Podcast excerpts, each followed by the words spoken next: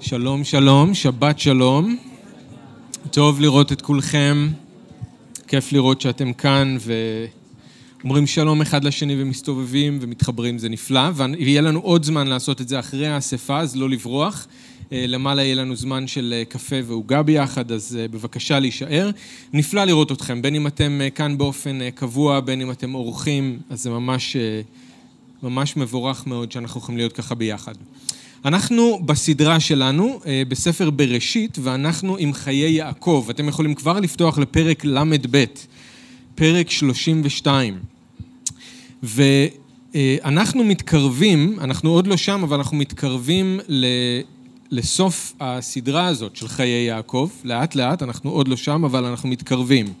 ואנחנו מתקרבים במיוחד לעבר נקודת C, הנקודה הכי חשובה בחיים של יעקב, שזה אנחנו נראה בשבוע הבא, שזה המאבק של יעקב עם אותו האיש, שמסתבר שהוא לא סתם איש במעבר יבוק, אז אנחנו נגיע לזה.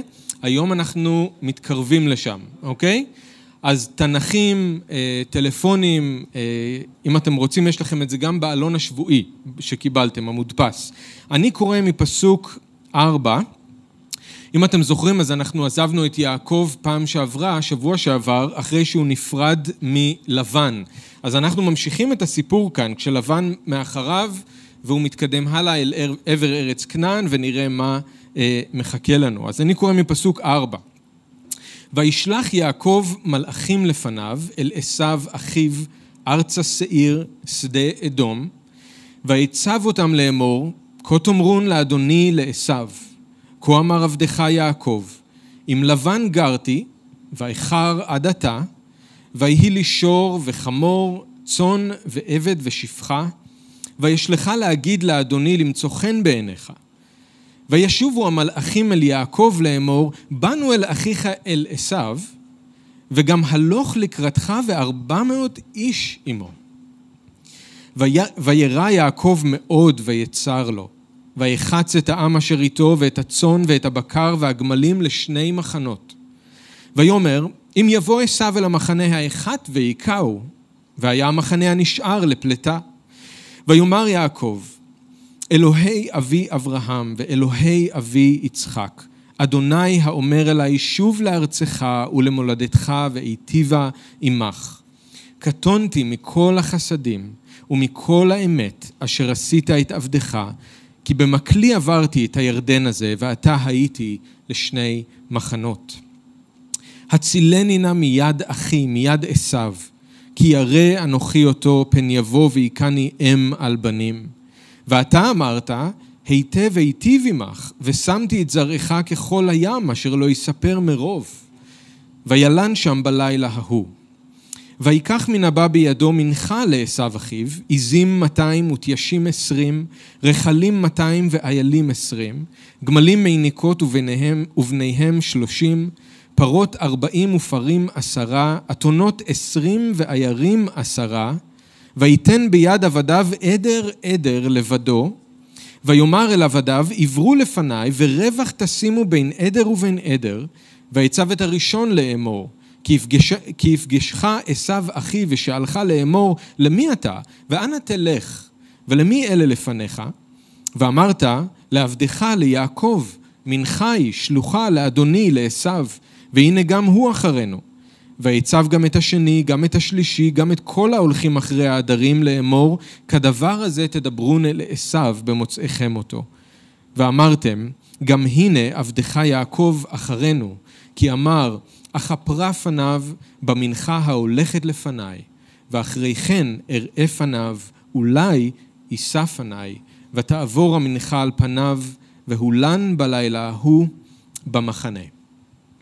אבא, אנחנו מודים לך על האפשרות להתהלך ביחד עם יעקב, סיטואציה אחרי סיטואציה, מערכת יחסים אחת אחרי מערכת יחסים אחרת, ואנחנו לומדים מאיך שהוא מתנהג, מאיך שהוא אה, מדבר אליך, מאיך שהוא מנסה ללכת בדרך שלך, מאיך שהוא מתמודד עם מצבים קשים, מהמילים שלך אליו, מההתגלות שלך אליו.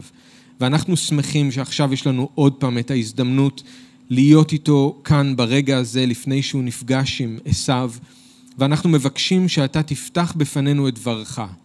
כי פתח דברך יאיר, מבין פתאים. אנחנו מתפללים לראות את האור הזה שנובע מתוך דברך, אנחנו מתפללים שהכוח שתמון בדברך ישוחרר ויחדור אל תוכנו וייתן לנו את כל מה שאנחנו צריכים לחיים ולחסידות. אנחנו יודעים שאף מילה לא מיותרת. הכל נכתב ברוח אלוהים, הכל מועיל, להוראה ולתוכחה ולתיקון ולחינוך במעגלי צדק. אנחנו מבקשים ממך שתפגוש אותנו, אבא, דרך דברך. תן לנו לב פתוח, תן לנו מיקוד במחשבה, תעזור לנו להתמודד עם כל מיני הסחות דעת שיש מבחוץ עלינו או מתוכנו, כדי שנוכל לשמוע את מה שאתה רוצה לומר לקהילה, בשם ישוע. אמן. אז פחד יכול לגרום לנו לעשות דברים משונים, או מוגזמים, או חסרי אחריות. כשאנחנו נמצאים במצב של בהלה או של מצוקה, כשאנחנו מרגישים חסרי ביטחון, כשאנחנו מרגישים אולי מאוימים, אנחנו מרגישים שעוד רגע אנחנו עלולים אולי לאבד את הכל, או שמשהו רע עומד לקרות לנו. אנחנו עלולים אז לעשות דברים שאנחנו מעולם לא היינו חושבים לעשות במצב אחר. ויעקב, כמו שאתם זוכרים, מה הוא לומד? הוא לומד להתמודד עם הפחד. הוא לומד להתמודד עם הפחדים שלו. אלוהים מלמד אותו להישאר ולהתמודד עם מה שמפחיד אותו, ולא לברוח. זוכרים שאלוהים מנסה להפוך אותו מאדם שבורח לאדם שבוטח. דיברנו על זה, נכון? במקום לברוח מכל מה שמפחיד אותך, אני רוצה שאתה תדע להתמודד עם הפחד, ושתדע לבטוח באלוהים. אז עכשיו יעקב מתכונן לרגע הכי מפחיד בחיים שלו, הרבה יותר מפחיד מהמפגש שהיה לו עם לבן. יעקב מתכונן למפגש עם אח שלו, עם עשו. עשרים שנה עברו מאז שעשו נשבע להרוג אותו, לנקום בו. זוכרים? על זה שהוא לקח ממנו במרמה את הירושה של אבא שלו, על זה שהוא לקח במרמה את הברכה מאבא שלו. עשרים שנה עברו מאז שהוא נשבע להרוג את יעקב. אלוהים אמר לו לחזור לארץ, אז הוא חוזר, אבל הוא לא יודע למה לצפות. עם לבן זה היה מפחיד, זה נכון, וראינו את זה, אבל זה גם היה משהו מאוד שונה, כי שם הוא היה חף מפשע, נכון? אבל כאן עם עשו הוא האשם, הוא האשם. כאן זה הפוך. כי הוא הלבן בחיים של עשו. הוא בתפקיד לבן. הוא הרמאי והשקרן שפגע באח שלו. הוא לא חף מפשע, כאן הוא האשם. הוא יודע שאין לו איך לצאת מזה, והוא יודע שהוא בסכנה אמיתית, לא רק הוא, אלא כל המשפחה שלו. אז השאלה היא מה הוא יעשה? הוא יברח או שהוא יבטח? מה הוא יעשה? אז כמו שאנחנו נראה, הוא לא ממש בורח מהפחד, אבל גם אי אפשר להגיד שהוא לגמרי בוטח באלוהים. בקטע שלנו היום אנחנו בעצם רואים את שני הפנים של יעקב. גם זה שמנסה לברוח מהפחד, וגם זה שמנסה לבטוח באלוהים. ולמה זה קורה? למה שני פנים? לא בגלל שהוא צבוע או משהו כזה, זה בגלל שהוא נמצא בתהליך. זוכרים שאמרנו? הוא עובר צריפות אש, והוא משתנה לאט לאט. הוא איש חדש, אבל הוא לא איש מושלם. והיום אנחנו רואים את הצל ואת האור שיש ביעקב, את הישן ואת החדש. במרכז הקטע, אם תציצו בפסוק עשר עד שלוש עשרה, שם אנחנו רואים את יעקב החדש. זה שבוטח באלוהים. הוא מתפלל. והתפילה שלו היא אחת התפילות הכי חשובות בתנ"ך, לדעתי, למרות שהיא מאוד קצרה, בגלל שהיא תפילה כל כך נכונה. הוא מתפלל נכון, ואנחנו צריכים לקחת את התפילה שלו כאן וללמוד ממנה. איך להתפלל נכון, גם במצבים של פחד וסכנה, אבל גם באופן כללי, בכלל. יעקב מראה לנו עם התפילה הזאת, איך אנחנו באמת יכולים להתקרב בביטחון על כס החסד, לקבל רחמים, למצוא חסד לעזרה בעיתה. אבל תסתכלו מסביב לתפילה, לפני ואחרי. שם אנחנו רואים דווקא את יעקב הישן. את יעקב הישן. לא זה שבוטח באלוהים, אלא זה שמנסה לברוח מהפחד. יעקב החדש רץ אל כס החסד, והוא נשען על אלוהים באמונה. יעקב הישן רץ אל ארגז הכלים של העולם, והוא שולף משם כל מיני רעיונות ושיטות שיצילו אותו מעשיו. והתערובת הזאת שיש לנו כאן ביעקב היא לא צריכה להפתיע אותנו, בגלל שזה משהו שקיים גם בכולנו. בכולנו. נכון שבמשיח אנחנו בריאה חדשה, ונכון שאנחנו לבשנו את האדם החדש, אבל אנחנו עדיין מרגישים בתוכנו את המאבק הזה, נכון? בין הבשר לבין הרוח. אנחנו אמנם נולדנו מחדש, אמנם אנחנו בריאה חדשה, אבל אנחנו מרגישים את המתח הזה, את המשיכה, גם לעולם וגם למלכות האלוהים באותו זמן. ואנחנו צריכים כל יום לבחור מחדש, למות לעצמנו, לקחת את הצלב וללכת אחרי ישוע. אז יעקב נלחץ כאן אל הקיר, ואנחנו רואים שהוא לא יודע מה לעשות. אז הפחד דוחף אותו, תראו שהפחד דוחף אותו בו זמנית, גם לתפילה, אבל גם למעשים מיותרים ומוגזמים שאין בהם שום טעם. שום טעם. במשלי כ"ט עשרים וחמש, וזה הפסוק שחזר אליי שוב ושוב כשהכנתי את הדרשה הזאת, כתוב שמה, משלי כ"ט עשרים וחמש, עשרים ותשע עשרים וחמש, חרדת אדם יתן מוקש, ובוטח באדוני יסוגיו. וזה מה שאני חושב השיעור שאנחנו צריכים ללמוד מההתנהגות הזאת של יעקב. לא לתת לפחד מבני אדם לדחוף אותנו לעשות מעשים טיפשיים, מוגזמים, פזיזים, שיכולים לפגוע בנו ויכולים לפגוע באחרים. חרדת אדם, פחד מבני אדם. זה יכול לדחוף אותנו למקום לא טוב, שבו אנחנו שמים לעצמנו מוקשים. חרדת אדם יתן מוקש.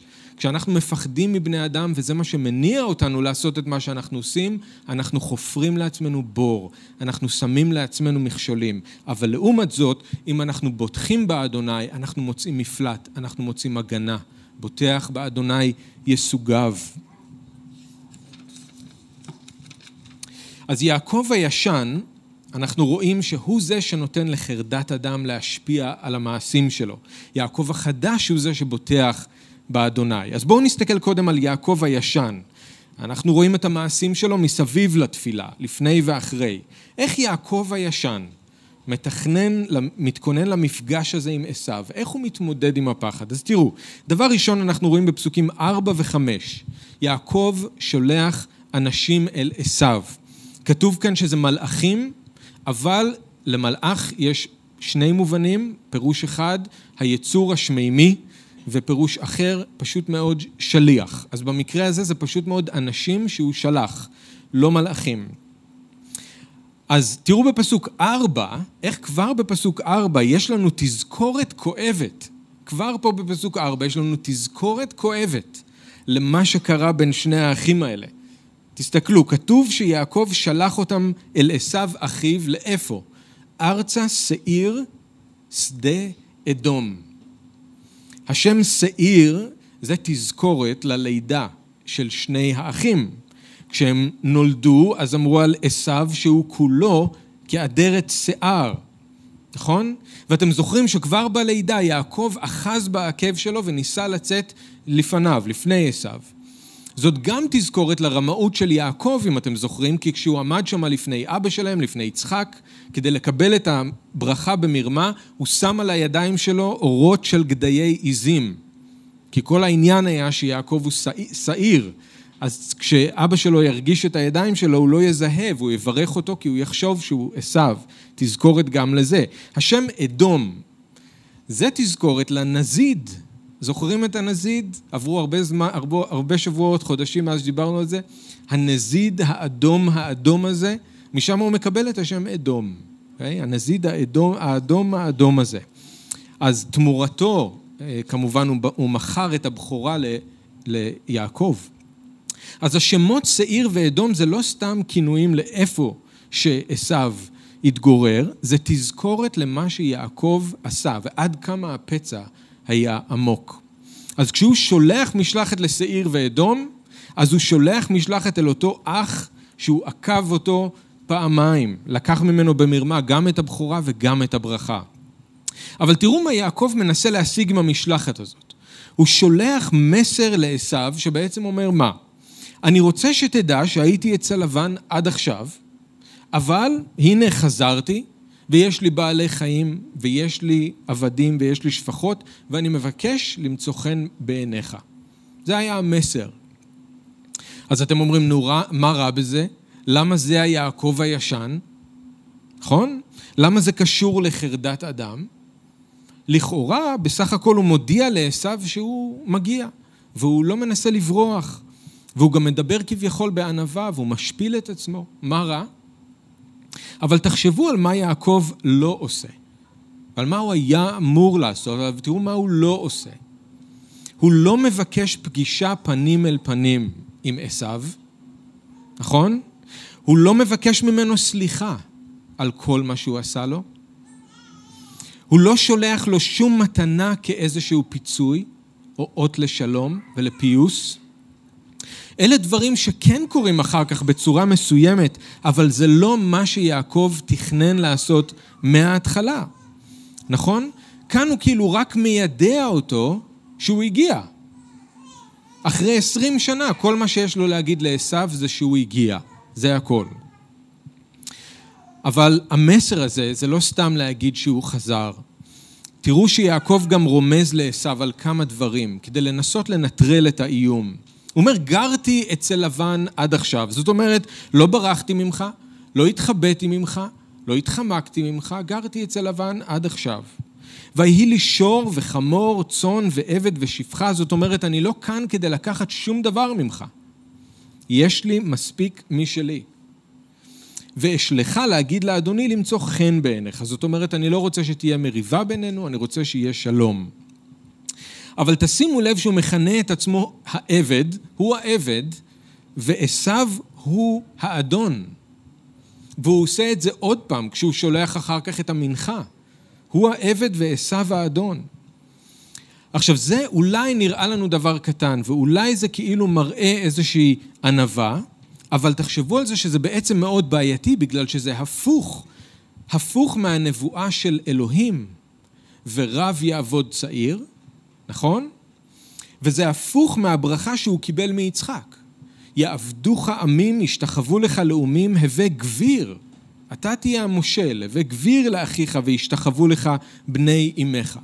אז לפי התוכנית של אלוהים, עשו צריך להיות עבד ליעקב. לא להפך. אז זה נראה כמו ענווה, אבל חסרה כאן אמת. ואין כאן ציות לרצון של אלוהים. לא אמיתי. אז יש כאן ניסיון כאילו לפייס את עשו עם איזשהו משהו שהוא די מתחנף, אבל זה לא שיעקב באמת רוצה לחפר על מה שהוא עשה, נכון? הוא לא רוצה להתרצות לאח שלו, הוא לא באמת מתמודד עם האשמה, הוא לא באמת מתמודד עם הפחד. זה נראה שהוא מעדיף לא להיפגש עם עשו בכלל. המסר שלו זה, רציתי רק להגיד לך שהגעתי, ויש לי מספיק, ואני מקווה שנוכל לחיות בשלום. אחרי עשרים שנה. הגעתי, יש לי מספיק, אני מקווה שזה בסדר שאני כאן. זה הכל. לא מנסה לחפר על שום דבר, לא מבקש סליחה, לא מנסה להתרצות, לא מנסה להתפייס, שום דבר. בגלל זה אני אומר, זה יותר מתאים ליעקב הישן. הוא בורח יותר מאשר בוטח, וזאת הטעות הראשונה שלו. במקום ליזום, מפגש ולהתמודד עם הפחד, ולבטוח באלוהים בתוך המפגש הזה, שהוא נורא מפחיד, הוא בורח. יעקב קיווה שבזה זה כמובן ייגמר, נכון? עשו יבין את המסר, והוא יוכל להמשיך עם החיים שלו בשקט בארץ כנען, בלי פחד. אולי הוא אפילו, אולי הוא אפילו קיווה שבינתיים, בזמן שהוא היה בדרך לשם, אלוהים התגלה אל עשו בחלום, כמו שהוא התגלה אל לבן בחלום. אולי אלוהים עשה את זה עוד פעם, והוא התגלה אליו, והוא אומר לו, תשמע, אל תעיז לגעת ביעקב, אל תדבר איתו, לא מטוב, לא מרע. אלוהים עשה את זה פעם אחת, אולי אלוהים עשה את זה שוב. יש גם מחנה של מלאכים שעכשיו ראיתי, אלוהים איתי, יש מחנה אלוהים איתי, צבא השמיים איתי, אולי אלוהים בכלל הלך ועשה משהו, כמו שהיה אז עם לבן. אולי הוא קיווה שזה מה שיהיה, כמה נוח לברוח. כמה נוח לקוות שלא צריך להיפגש, לא צריך לדבר. אבל איזה דיווח מגיע חזרה מהמשלחת? לא מה שיעקב רצה לשמוע, נכון? עשו הולך לקראתך וארבע מאות איש עמו. זה המסר שהוא מקבל בחזרה. כשיעקב שומע את זה, הוא נכנס לפאניקה. הוא נכנס לסחרור של מצוקה ושל פחד ושל בהלה, וזה גורם לו לעשות עכשיו דברים מוגזמים, מרחיקי לכת, שאין בהם טעם בכלל. הוא בטוח שהוא בסכנה. וירא יעקב מאוד ויצר לו, הוא מבין שהוא לחוץ אל הקיר. האסטרטגיה הראשונה לא עבדה, ועכשיו הוא בצרות, ואין לו לאן לברוח. עשו בדרך, עם ארבע מאות אנשים. לפני שנראה מה יעקב עושה, אני רק רוצה שאתם תראו משהו חשוב.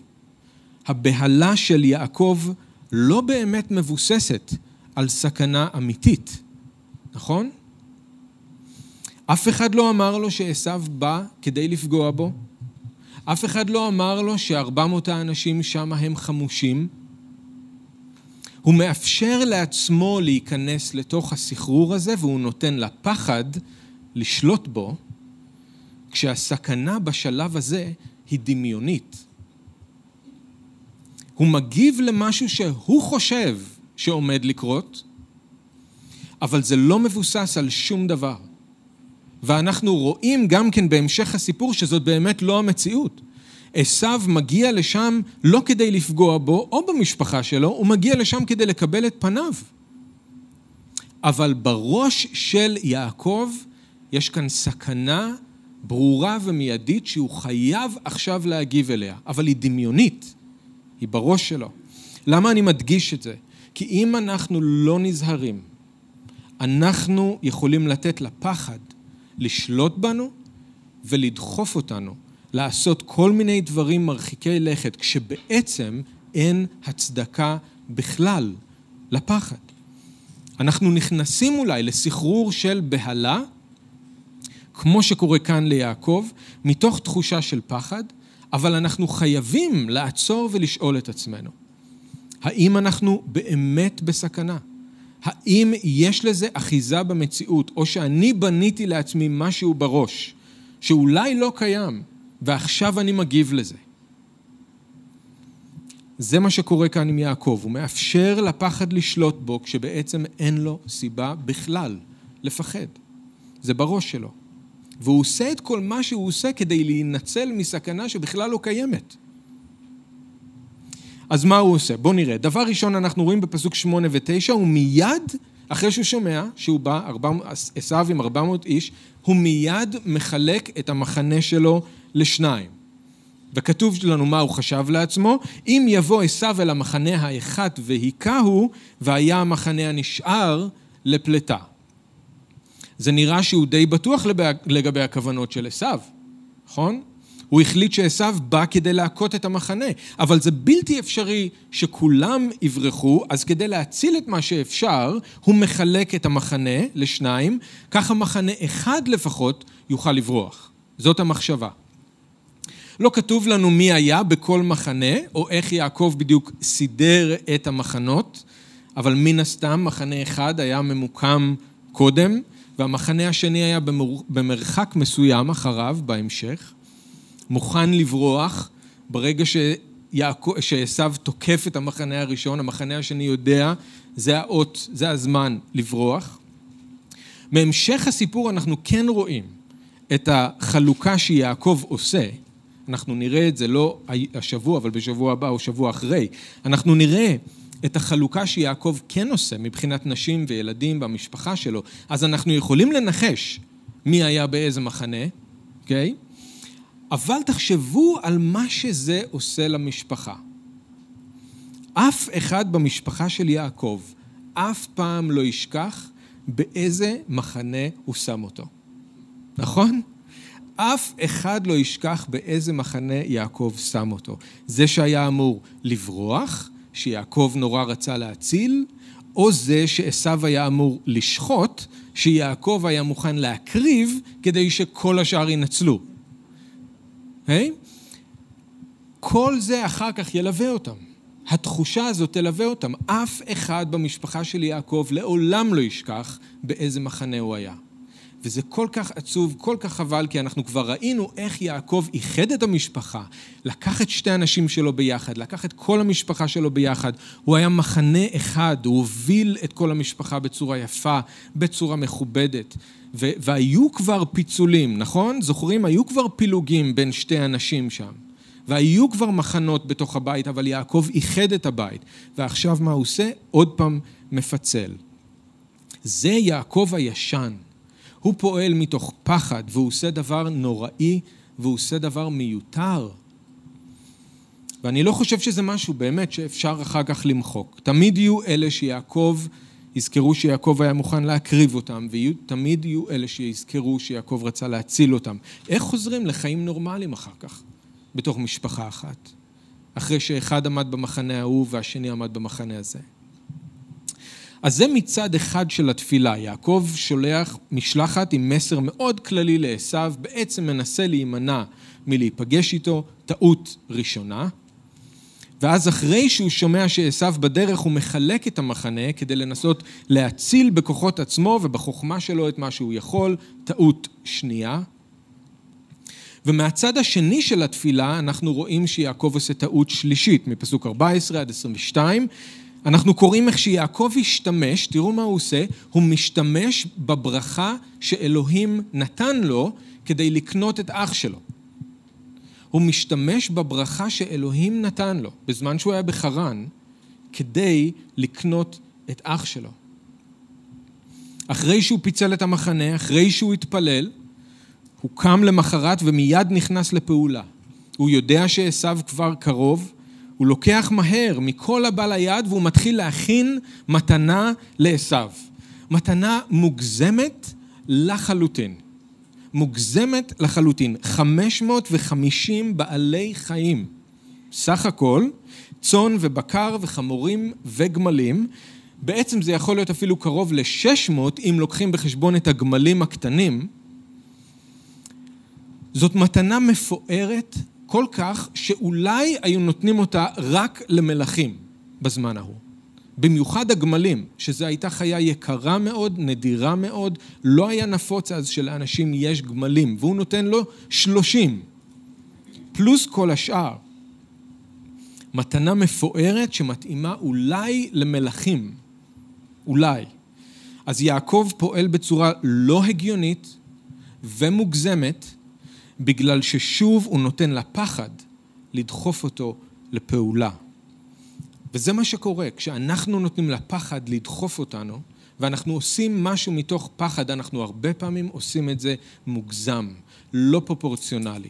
אנחנו עושים דברים לא סבירים, לא הגיוניים, רק מתוך הלחץ, רק מתוך הפחד, רק מתוך ניסיון להציל את עצמנו. אז זה מה שיעקב עושה, אבל המתנה היא לא רק מוגזמת וגדולה, יעקב גם מחלק אותה בצורה מאוד מתוחכמת. הוא נותן לעבדים שלו הוראה לקחת כל עדר בנפרד ולהתפרס ולשים מספיק מרחק בין עדר לעדר, והרעיון הוא כאילו לשטוף את עשיו בגלים של מתנות. זה הרעיון. לשטוף אותו, להציף אותו עם גלים של מתנות. ככה עשיו ינסה להתקרב אל המחנה כדי לתקוף, אבל הוא לא יצליח, כי הוא ייתקל בגלים של מתנות. הנה עוד מתנה ועוד מתנה, אחד אחרי השני, עדר אחרי עדר, הנה עיזים והנה כבשים והנה חמורים והנה גמלים והנה פרות, עדר אחרי עדר, הוא מחלק אותם, הוא לא נותן את הכל בבת אחת. לא רק זה, יעקב אומר לעבדים שלו, שכל פעם כשהם יפגשו את עשיו, והוא ישאל אותם מה כל זה, כולם צריכים לענות לו את אותו דבר. הוא נותן להם דף מסרים, כן? כולכם צריכים לענות את אותו דבר. זאת מנחה מעבדך יעקב שנשלחה לאדוני עשיו. הנה עבדך יעקב אחרינו, כי אמר, אחפרה פניו במנחה הולכת לפניי, אחרי כן אראה פניו, אולי יישא פניי. אז אני רק רוצה להגיד משהו לגבי המסר הזה, שהוא שם בפה של העבדים להגיד לעשיו. זה הכי קרוב שאנחנו שומעים את יעקב, מבקש סליחה על מה שהוא עשה. זה הכי קרוב. איפה אנחנו רואים את זה? כי הוא משתמש במילה מנחה, הוא מדבר על לכפר פניו של עשיו, ואולי יישא פניי. כל זה מזכיר מאוד את העולם של הקורבנות ושל הכפרה ושל הסליחה שאנחנו מכירים. יותר מהמשכן ומבית המקדש, נכון? לא מכירים את זה בין בני אדם, אבל נראה שזאת הכוונה של יעקב כאן. הוא מנסה לכפר, הוא משתמש במילה הזאת גם, הוא מנסה לכפר על מה שהוא עשה. והתקווה שלו זה שעשיו בסוף יסלח לו, יישא פניי. זה ביטוי להסלח. אז זה הכי קרוב שיעקב מגיע ללבקש סליחה על כל מה שהוא עשה לאח שלו לעשיו, אבל הוא לא ממש עושה את זה. אז זה הכי קרוב. האם זה באמת בגלל אבל שהוא חוזר בו ממה שהוא עשה והוא מחפש את הסליחה של עשיו? כנראה שלא, נכון? זה פשוט כי הוא רוצה להציל את עצמו ואת המשפחה שלו. הוא לא באמת מבקש סליחה מהלב. אוקיי, אז כל זה היה גם אמור לעכב את עשיו וגם בתקווה שזה ירקח אותו ויקנה אותו, והרעיון היה שכשהוא סוף סוף יגיע למחנה הוא יהיה מוקף במאות חיות יחד עם כל העבדים של יעקב, ואחרי שהוא שמע את המסר הזה שוב ושוב ושוב, אז הוא ישכח מכל התוכנית שלו לתקוף, הוא גם לא יצליח. הוא מלא בחיות, מלא בעבדים, אתם יכולים לדמיין לעצמכם את התמונה, איך הוא עכשיו יתקוף, ועצרו אותו עוד פעם ועוד פעם ועוד פעם ועוד פעם. כל המתנה המוגזמת הזאת, והגלים של המתנות, והעבדים שינסו לרקח את עשיו, הכל היה מיותר לחלוטין. מיותר לחלוטין. וזאת הייתה הברכה של אלוהים.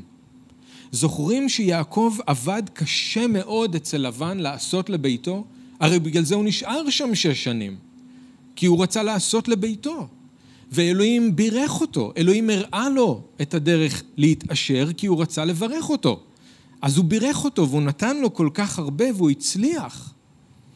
ועכשיו הוא מוותר על חלק גדול מאוד מהברכה של אלוהים בחיים שלו, רק כדי לנסות ולקנות את אח שלו. רק כי הוא מפחד. זו טעות, וזה היה מיותר לחלוטין. וזה אולי אפילו פגע במשפחה שלו מבחינה כלכלית. הוא ויתר על חלק גדול מאוד ויקר מאוד מכל מה שהיה לו. אז ראינו את יעקב הישן, עושה כמה טעויות, נכון? מתוך פחד. שולח מסר מאוד כללי, נראה שהוא מנסה להימנע מפגישה עם עשיו, לא עשה שום דבר כדי להתפייס איתו. אחר כך ראינו שמתוך בעלה הוא מחלק את המחנה שלו לשניים, ואנחנו רואים שהוא משתמש בברכה שאלוהים נתן לו כדי לנסות ולקנות את אח שלו. טעות אחרי טעות, והכל מיותר וחסר טעם. אוקיי, אני רוצה שנסיים עם יעקב החדש. זה הדבר הכי חשוב שיעקב עושה לפני המפגש שלו עם עשיו, הוא מתפלל וזועק לאלוהים לעזרה. אוקיי? זאת נקודת האור שלנו כאן בתוך הקטע הזה. אם זה היה, דרך אגב, הדבר הראשון שהוא היה עושה, אז הכל היה נראה אחרת, נכון? איזה יופי אם יעקב היה קודם כל מתפלל, ואז היה שולח משלחת לעשיו, ואז היה פשוט מחכה, ועשיו היה מגיע, והם היו מתפייסים בשמחה גדולה מאוד, בלי כל שאר הדברים, בלי לאבד כל כך הרבה מהברכה של אלוהים, בלי ליצור פיצול ופילוג בתוך המשפחה. למה? בשביל מה? יעקב, אם זה היה קורה, יעקב היה יכול לתת בסוף תודה לאלוהים שהוא היה איתו, והוא הציל אותו מכל רע, לא רק מלבן, אלא גם מעשיו.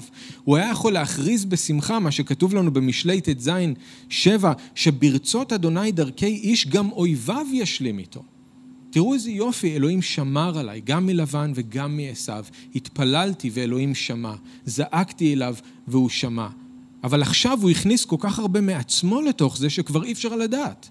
אל תדאגו, שבוע הבא אנחנו נדע, וגם יעקב ידע טוב מאוד מי זה שמציל אותו, אבל עכשיו זה לא נראה כאילו שאנחנו יכולים להפריד בין אלוהים לבין יעקב. חבל. אם מתפללים וזועקים לאלוהים קודם, אז אלוהים יכול לקבל את הכבוד, ואנחנו יכולים להגיד אלוהים מציל אותנו. אבל עכשיו, אולי זה הוא, אולי זה אלוהים. אז חבל שזה לא הדבר הראשון שהוא עושה, אבל זה כן הדבר הכי חשוב שהוא עושה, וכמו שאמרתי בהתחלה, הוא עושה את זה נכון. הוא עושה את זה נכון, ובגלל זה זאת אחת התפילות החשובות בתנ"ך, גם עם אחת הקצרות, ואנחנו צריכים ללמוד מאיך שהוא מתפלל כאן. אז אני קורא את זה, רק שלוש פסוקים, אני קורא את זה, או ארבע, ויאמר יעקב מפסוק עשר, אלוהי אבי אברהם ואלוהי אבי יצחק, אדוני האומר אליי, שוב לארצך ולמולדתך ואיטיבה עמך. קטונתי מכל החסדים ומכל האמת אשר עשית את עבדך, כי במקלי עברתי את הירדן הזה, ואתה הייתי לשני מחנות. הצילני נא מיד אחי, מיד עשיו, כי ירא אנוכי אותו, פן יבוא ויקני אם על בנים. ואתה אמרת, היטב היטיב עמך, ושמתי את זרעך ככל הים, אשר לא יספר מרוב. יש הרבה מה להגיד לגבי מה שהתפילה הזאת של יעקב, אני רק נוגע באולי שני דברים. קודם כל, הדבר הכי נכון לעשות כשאנחנו במצוקה, זה לבקש מאלוהים שיציל אותנו, ולהגיד לו בכנות שאנחנו מפחדים, ולהגיד לו בדיוק ממה אנחנו מפחדים. זה מה שיעקב עושה כאן. לא צריך להסתיר, לא צריך להתנצל, צריך להיות כנים עם אלוהים. וכאן יעקב אומר בכנות, אני מפחד מעשיו, שהוא יקה אותי אם על בנים. מתיו הנרי, פרשן של הכתובים, אמר על התפילה הזאת של יעקב, זמנים של פחד צריכים להיות זמנים של תפילה. מה שצר... מה שמפחיד אותנו צריך להוריד אותנו לברכיים לפני אלוהים. זמנים של פחד צריכים להיות זמנים של תפילה. דווקא מה שמפחיד אותנו צריך להוריד אותנו לברכיים לפני אלוהים. זמנים של פחד לא צריכים להיות זמנים בעיקר של דאגה. זמנים של פחד לא צריכים להיות בעיקר זמנים של תכנונים. איך אני יוצא מהצרה הזאת? זמנים של פחד צריכים להיות בעיקר זמנים של תפילה. זה מה שאנחנו רואים בתהילים כמובן, שוב ושוב, זה מה שאנחנו רואים אפילו אצל ישוע, נכון? בגת שמנים, כשהנפש של ישוע הייתה מרה עד מוות, כתוב שהוא התפלל אל אביו שבשמיים. הוא התפלל. באל העברים ה' שבע כתוב על ישוע, בימי היותו בגוף בשר ודם הקריב תפילות ותחנונים בצעקה גדולה ובדמעות, אלא יכול להושיעו ממוות ואומנם נשמע בגלל, בגלל יראת האלוהים שבו. אנחנו צריכים לקחת את הפחד והמצוקה שלנו אל אלוהים בתפילה ולהתחנן לעזרה. זה הדבר הנכון לעשות עם הפחד. אבל תראו גם שיעקב מתפלל בביטחון את דבר אלוהים בחזרה לאלוהים. תראו בהתחלה ובסוף של התפילה, מה הוא עושה? בהתחלה הוא אומר, אלוהי אבי אברהם, אלוהי אבי יצחק, אדוני האומר אליי, שוב לארצך ולמולדתך ואיטיבה עמך. ותראו בסוף מה הוא עושה. הוא אומר, ואתה אמרת, אומר לאלוהים, ואתה אמרת, היטב היטיב עמך, ושמתי את זרעך ככל הים אשר לא יספר מרוב. זה אחד הדברים הכי נכונים לעשות בתפילה, שהרבה פעמים אנחנו לא עושים, להתפלל את דבר אלוהים בחזרה אליו. להתפלל את דבר אלוהים בחזרה לאלוהים. יעקב מזכיר לאלוהים את מה שהוא אמר לו. הוא ציווה עליו לקום וללכת, ובגלל זה יעקב אומר, אני כאן כי אני צייתתי לך. אתה אמרת לי לקום וללכת, בגלל זה אני כאן, כי אני צייתתי לך.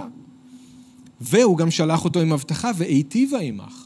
ואז בסוף הוא מזכיר לו, לא ציווי, הוא מזכיר לו הבטחה, הוא אומר לו, אתה אמרת, אתה אמרת, אתה הבטחת שיהיו לי צאצאים לרוב. ועכשיו עשיו כאן, ואני מפחד שהוא יהרוג, יהרוג את כולם.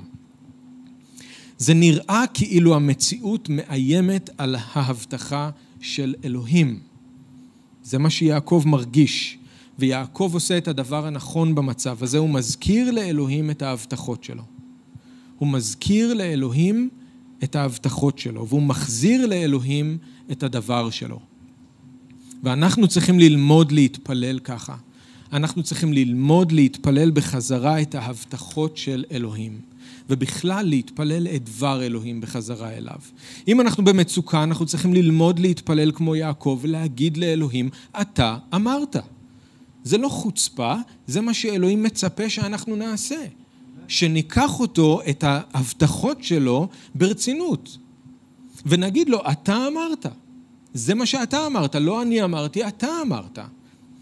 אתה אמרת שלא תניח לי להתנסות למעלה מיכולתי, אלא עם הניסיון תכין גם את דרך המוצא.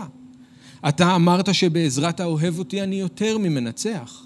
אתה אמרת שאתה אבי הרואה אותי במסתרים, ואתה תגמול לי. אתה אמרת שקובע אדוני יחליפו כוח ויעלו עבר כנשרים.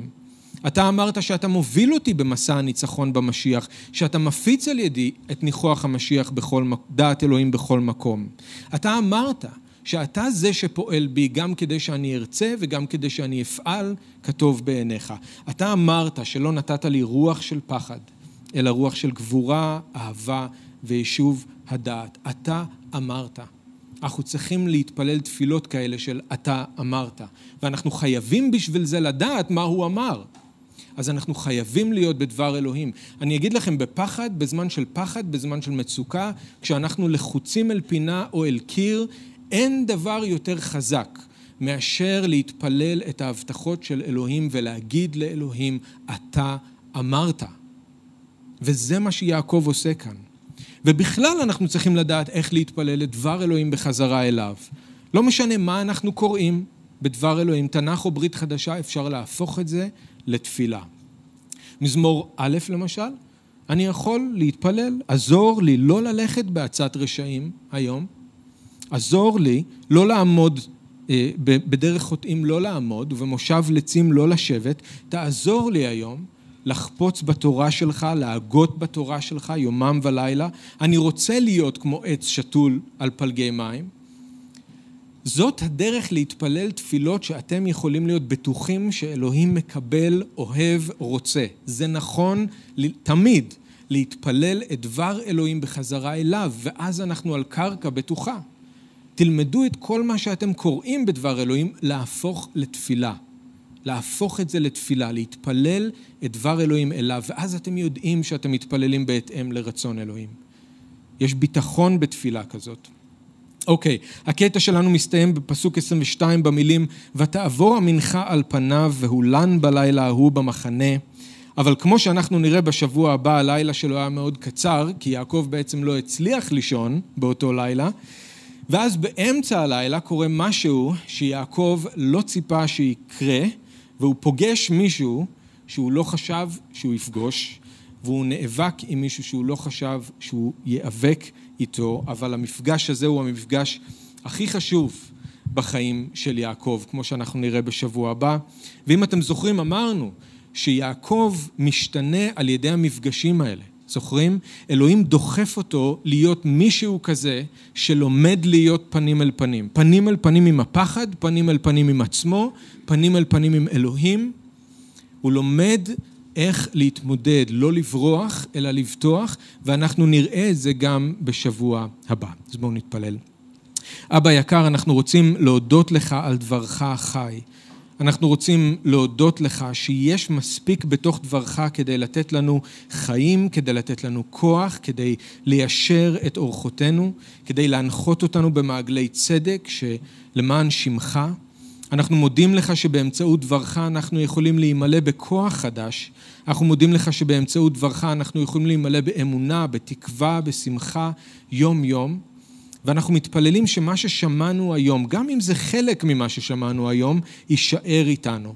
זרע טוב שנופל על אדמה טובה ועושה פרי טוב בסבלנות, פי שישים, פי שלושים, פי מאה. אנחנו מתפללים שתשקע את הזרע הזה ברוח הקודש, תעזור לנו ליישם ולהתהלך במה ששמענו. אנחנו מודים לך ומברכים אותך בשם ישוע.